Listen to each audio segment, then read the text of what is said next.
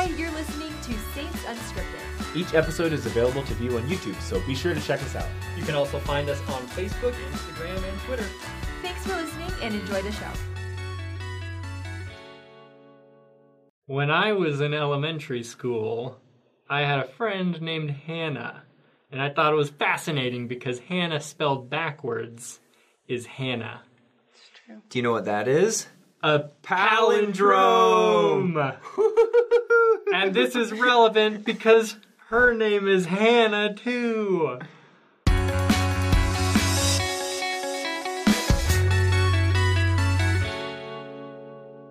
We've got Hannah here with us today, and I don't know. I, we we don't know anything about Hannah. That's true. I mean, I, I've met Hannah. I've met Oh, Hannah Justin's before. I was, met saying- Hannah I was like, we don't? Okay, I don't I don't know anything about Hannah, so and, and you guys probably don't know anything about Hannah. If you do, that might be a little strange, unless you're like be a little secretly weird. famous. I am secretly famous. or Okay, your then you might family know watching an this too. Oh my gosh, you're right. This is going to be a good conversation. I can already tell. Uh-huh. So, so I hear, and you probably know a little bit of this story, Justin, but I don't know any of this. I hear you have a story. Yeah. True, true, True. statement. True statement. can you share a little bit of your story with us? um, yeah, about being bipolar. If if that's what your story involves, then yeah. Is That's that, why you're on this show. Uh, I have, that's what I've been told. Um, so I was always very involved in high school. Like I did a ton, a ton of stuff. I um, was just a busy, busy bee. And then my senior year, I actually broke a couple of ribs and got really, really depressed. And that was sort of the first time I hadn't done anything, and the, and I was sort of like, how long were you out? Like, I can imagine you can't Couple months. move much. Yeah. yeah. Hmm And that was sort of the beginning for me because you aren't diagnosed with bipolar disorder until you've been both manic and depressed. And it turns out I had been really, really low key manic all through high school. That's a I long hadn't time. slept a lot. I was busy working on projects What is- all the time. What does manic mean? Um, it depends on. there are different levels, so it depends on the type of disorder that you have. Um, but basically, it's just like this hyperactivity of the Okay. brain. So you need to sleep less. Um, you think a little bit bigger, more grandiose than is realistic or is normal. Um, and so then I just sort of went to college not knowing what was going on, not really thinking that there was anything necessarily wrong. Right. Because, Just like, that your I was depression was during a state of, like, broken Yeah. ribs. So it's almost like that makes sense. Mm-hmm. it's just like, oh, I'm supposed to be sluggish and just have a bath every day and do nothing else. That's normal. Um, right? We all I do mean, that? yeah, totally. I feel like I'm talking to WebMD here. That's all I've done today. I'm so. Um, and then one day when I was in college, I I was just like scrubbing a door at 3 a.m. in the morning. Well, a.m. obviously, Right. and it just sort of clicked in my brain. Like I was hysterically cleaning it. Like it's dirty. What's wrong with this? And I was like, this is not right. right. This is not normal. And so I talked to my mom about it and she was like, "Yeah, that's that's not really normal." So I went and I saw a bunch of psychiatrists. and you'd still been struggling with depression through this whole period. yes, and it would just sort of ebb and flow. Sometimes I'd be depressed, sometimes I would be manic, and so I thought, "Oh, I'm just busy and in college and Right. meeting new people and having new experiences." And then um but I went and saw a psychiatrist and they were immediately like, "Oh, you're bipolar." Immediately. Duh. Yeah. How did you feel? Yeah. How did you feel when they like when it was that instant, just like that diagnosis? Like, was it a relief to know that? Yes and no. Yeah. Like it was a relief to recognize that I was actually struggling with something. Like it wasn't me was something as real. a person. Yeah. Right. Like I as a person wasn't just not working hard enough or Right. something. But then it was also horrible because there's so much stigma, especially around bipolar disorder hmm. and around mental illnesses in general. Sure. You Yeah. know, people being crazy. So, Did, did it was make you did it make you feel like oh so that means I'm crazy? definitely. You're crazy. I'm not. No, I'm not. Yeah. At first, yeah. At first, and then what what changed? Um, I got the right medications, which took a few doctors. Some persistence. yes, and once I was able to get like my moods balanced correctly, now I am normal, essentially. Sure. You know, so long as I take my medications and recognize like that I struggle just as much as somebody with any chronic illness, Right. I'm fine. You've been a member of your church, the, the church, your church. You've been a member of the church your whole life. Mm-hmm. Yeah. Yeah, or just was raised in it. How did that affect you?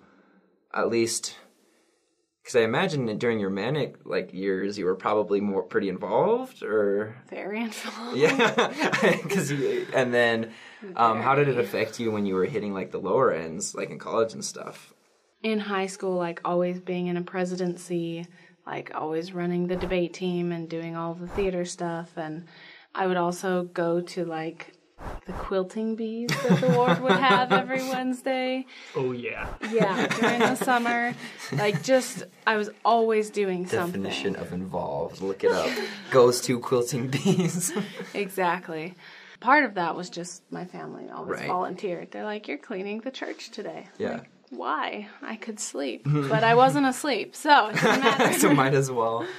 Um, and then when I was depressed, like it just sort of, this is a cliche, Sure. but a lot of like in movies and stuff, they'll just sort of gray out everything Yeah. to represent depression, and that's how it felt. It's Like, like everything had lost its vibrance. exactly. Like showing up for church was a struggle, showing up for work was a struggle. No extra involvement in anything whatsoever. Was it hard to go to church because and like oh like I don't even know if I should go to church or is it just because it was hard because you couldn't even get does that make sense? Yeah. Um, I think there was a period of anger. Um, for sure of like, well, why we're given like this intelligence, right? When we come Right. down to earth, like that's what we have, and you put it together with a body and become a soul. And like, what does that mean? Like, is my intelligence, so to speak, broken? Um, or is it just the functionality of the brain as an Right. organ? Like, how does this work? And Right. we don't really know the answers Right. is the problem. Um, but that was definitely and still is sometimes a little bit of a struggle. right. Because I'll see people sometimes who are struggling so much more than me. And I'm just like, how could your brain, like, when you have an illness, because I spent a lot of time in the hospital as a kid, I was really sick with like regular physical illnesses. Sure. And there's solutions and there's answers, or there's the non answer of like, well, this is what it is and this we don't have anything to treat it and that's the way it's going to be but we know so little about mental illness compared to like cancer Right. or even um, other illnesses that it was that like it's still Right. very it's confusing Well, and as something that I think, like personally dealing with depression and anxiety, and it's been like like a three year. And some people have longer, some people have shorter. Mine like was ever since kind of halfway through my mission, you know, things started, and mm-hmm. then just now, you know, three years later, I'm starting like to be good. Yeah. You know, where it's like you feel normal. You like remember how it felt. Like this is like the dumbest thing, but I love new video games. And I mm-hmm. remember that feeling, like as a kid, where I'd be not even a kid, just in high school, and I'd be so excited for this new game. I can't sleep, but I just like can't wait to play it and stuff. And then, and then since like halfway through my mission, I just stopped being excited for things. I came home and this game that my brother like had bought for me for Christmas, this new Pokemon game, because he knew I loved Pokemon and stuff. And I was just like, cool. I played it for an hour. And, like I just nothing was interesting, and, and you don't really think of it as a problem at first until you remember how you used to feel. And it's funny that like now I feel that way again. You know, now I'm excited for things again. So it's like little things like that that you remember. Did people treat you differently once they knew? Mm, most people don't know. My family didn't because I was still behaving the same way I always had behaved. Um, and then once I got onto the medication, I was just like that middle normal that I had been before, but just more tired and slow. Um, so that's been pretty much the same, and with my best friend as well. And then my husband, because I met him through my roommate Sure. who knew me Yeah. and who knew he already knew. So Yeah. that was easy Did- compared to yeah, I was gonna say, what that- I'm sure a lot of people face. Did that help having him already know?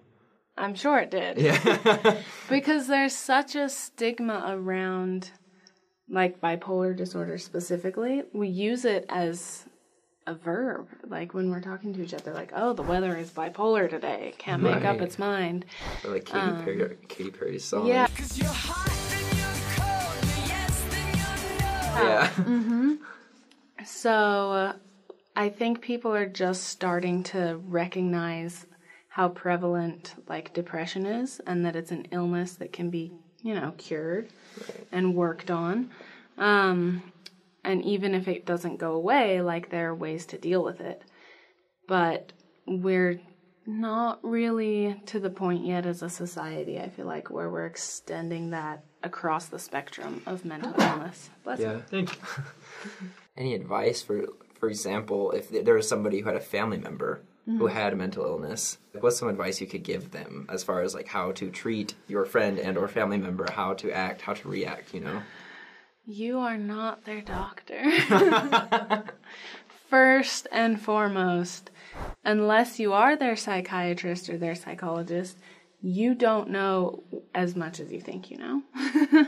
so the best thing to do I think would be to like learn a little bit about it. Right. That's what my mom did. She bought a bunch of like psychologist textbooks Cool. and she learned about it um, so that she could recognize like what was normal behavior what was like just me as my personality Right. what was abnormal things like that um, but like don't try and diagnose people don't say oh you're just depressed or you are bipolar or you have borderline personality disorder because you don't know Right. And don't try and cure them by sending them quotes Or about happiness oils. or essential oils. Tea tree oil, as it turns out, not a cure for everything. Yeah. From experience. yes. CBD oil, don't take it if you're taking other medications. It will mess with them. wow. Yeah, and give you hallucinations and crap. No la matoka. Huh? ¿Eh? Banana? Uh, Stuart? So just. They're still a person. So, okay, so what if you're somebody that is struggling with a mental illness? What would be advice you'd give to them? Look for help. Truly, because it took me a long time to get to the point where I admitted, okay, I think there's something wrong. And then after that, getting help took a long time because you go to one psychiatrist and it may not be the right fit, um, or they may not prescribe the right medications, or for some mental illness, you just go to a psychologist and you have to learn how to rewire your brain and how to think, you know, different thoughts and evaluate situations in a different way. So it takes a while. So start now. Start looking, start honestly evaluating, and know that it's okay. Yeah. Like it sucks, but it would suck if you had lupus, you know, or another disease Right. that's long term. And this is, it's like that. One of the coolest things I think the gospel helps me understand is just the idea of the resurrection, you know, and that mm-hmm. we just gotta, I like anybody, everybody has an imperfect body. Mm-hmm. Everybody's facing something, and, and someday we will be healed of it, thanks to the Savior Jesus Christ. I think it's hard to be that vulnerable. You know, I think especially with something that's stigmatized as um, bipolar, bipolar disorder. Yeah, there we go. um, I just hope this is something that helps you feel a little more comfortable with yourself, and um, and maybe that gives you the courage to reach out and get some help if you need it, or be a better friend to someone who's facing something. Um, but yeah, thanks so much, Hannah. Well, thank Yeah. you guys. We appreciate you. If you guys have a question for Hannah, leave it in the comments and either she'll see it, or we'll make sure she sees it. Yeah, exactly. And if you have a question for us, um, we'll give it to Hannah too. And we'll just see how that plays out. Cool. Um, but yeah, make sure to, uh, along with your comments, to like and subscribe and, and share our videos with anybody who you think would love, love to watch this. Thanks for listening. If you want to watch our videos, check us out on YouTube or shoot us a message on Facebook, Instagram, or Twitter.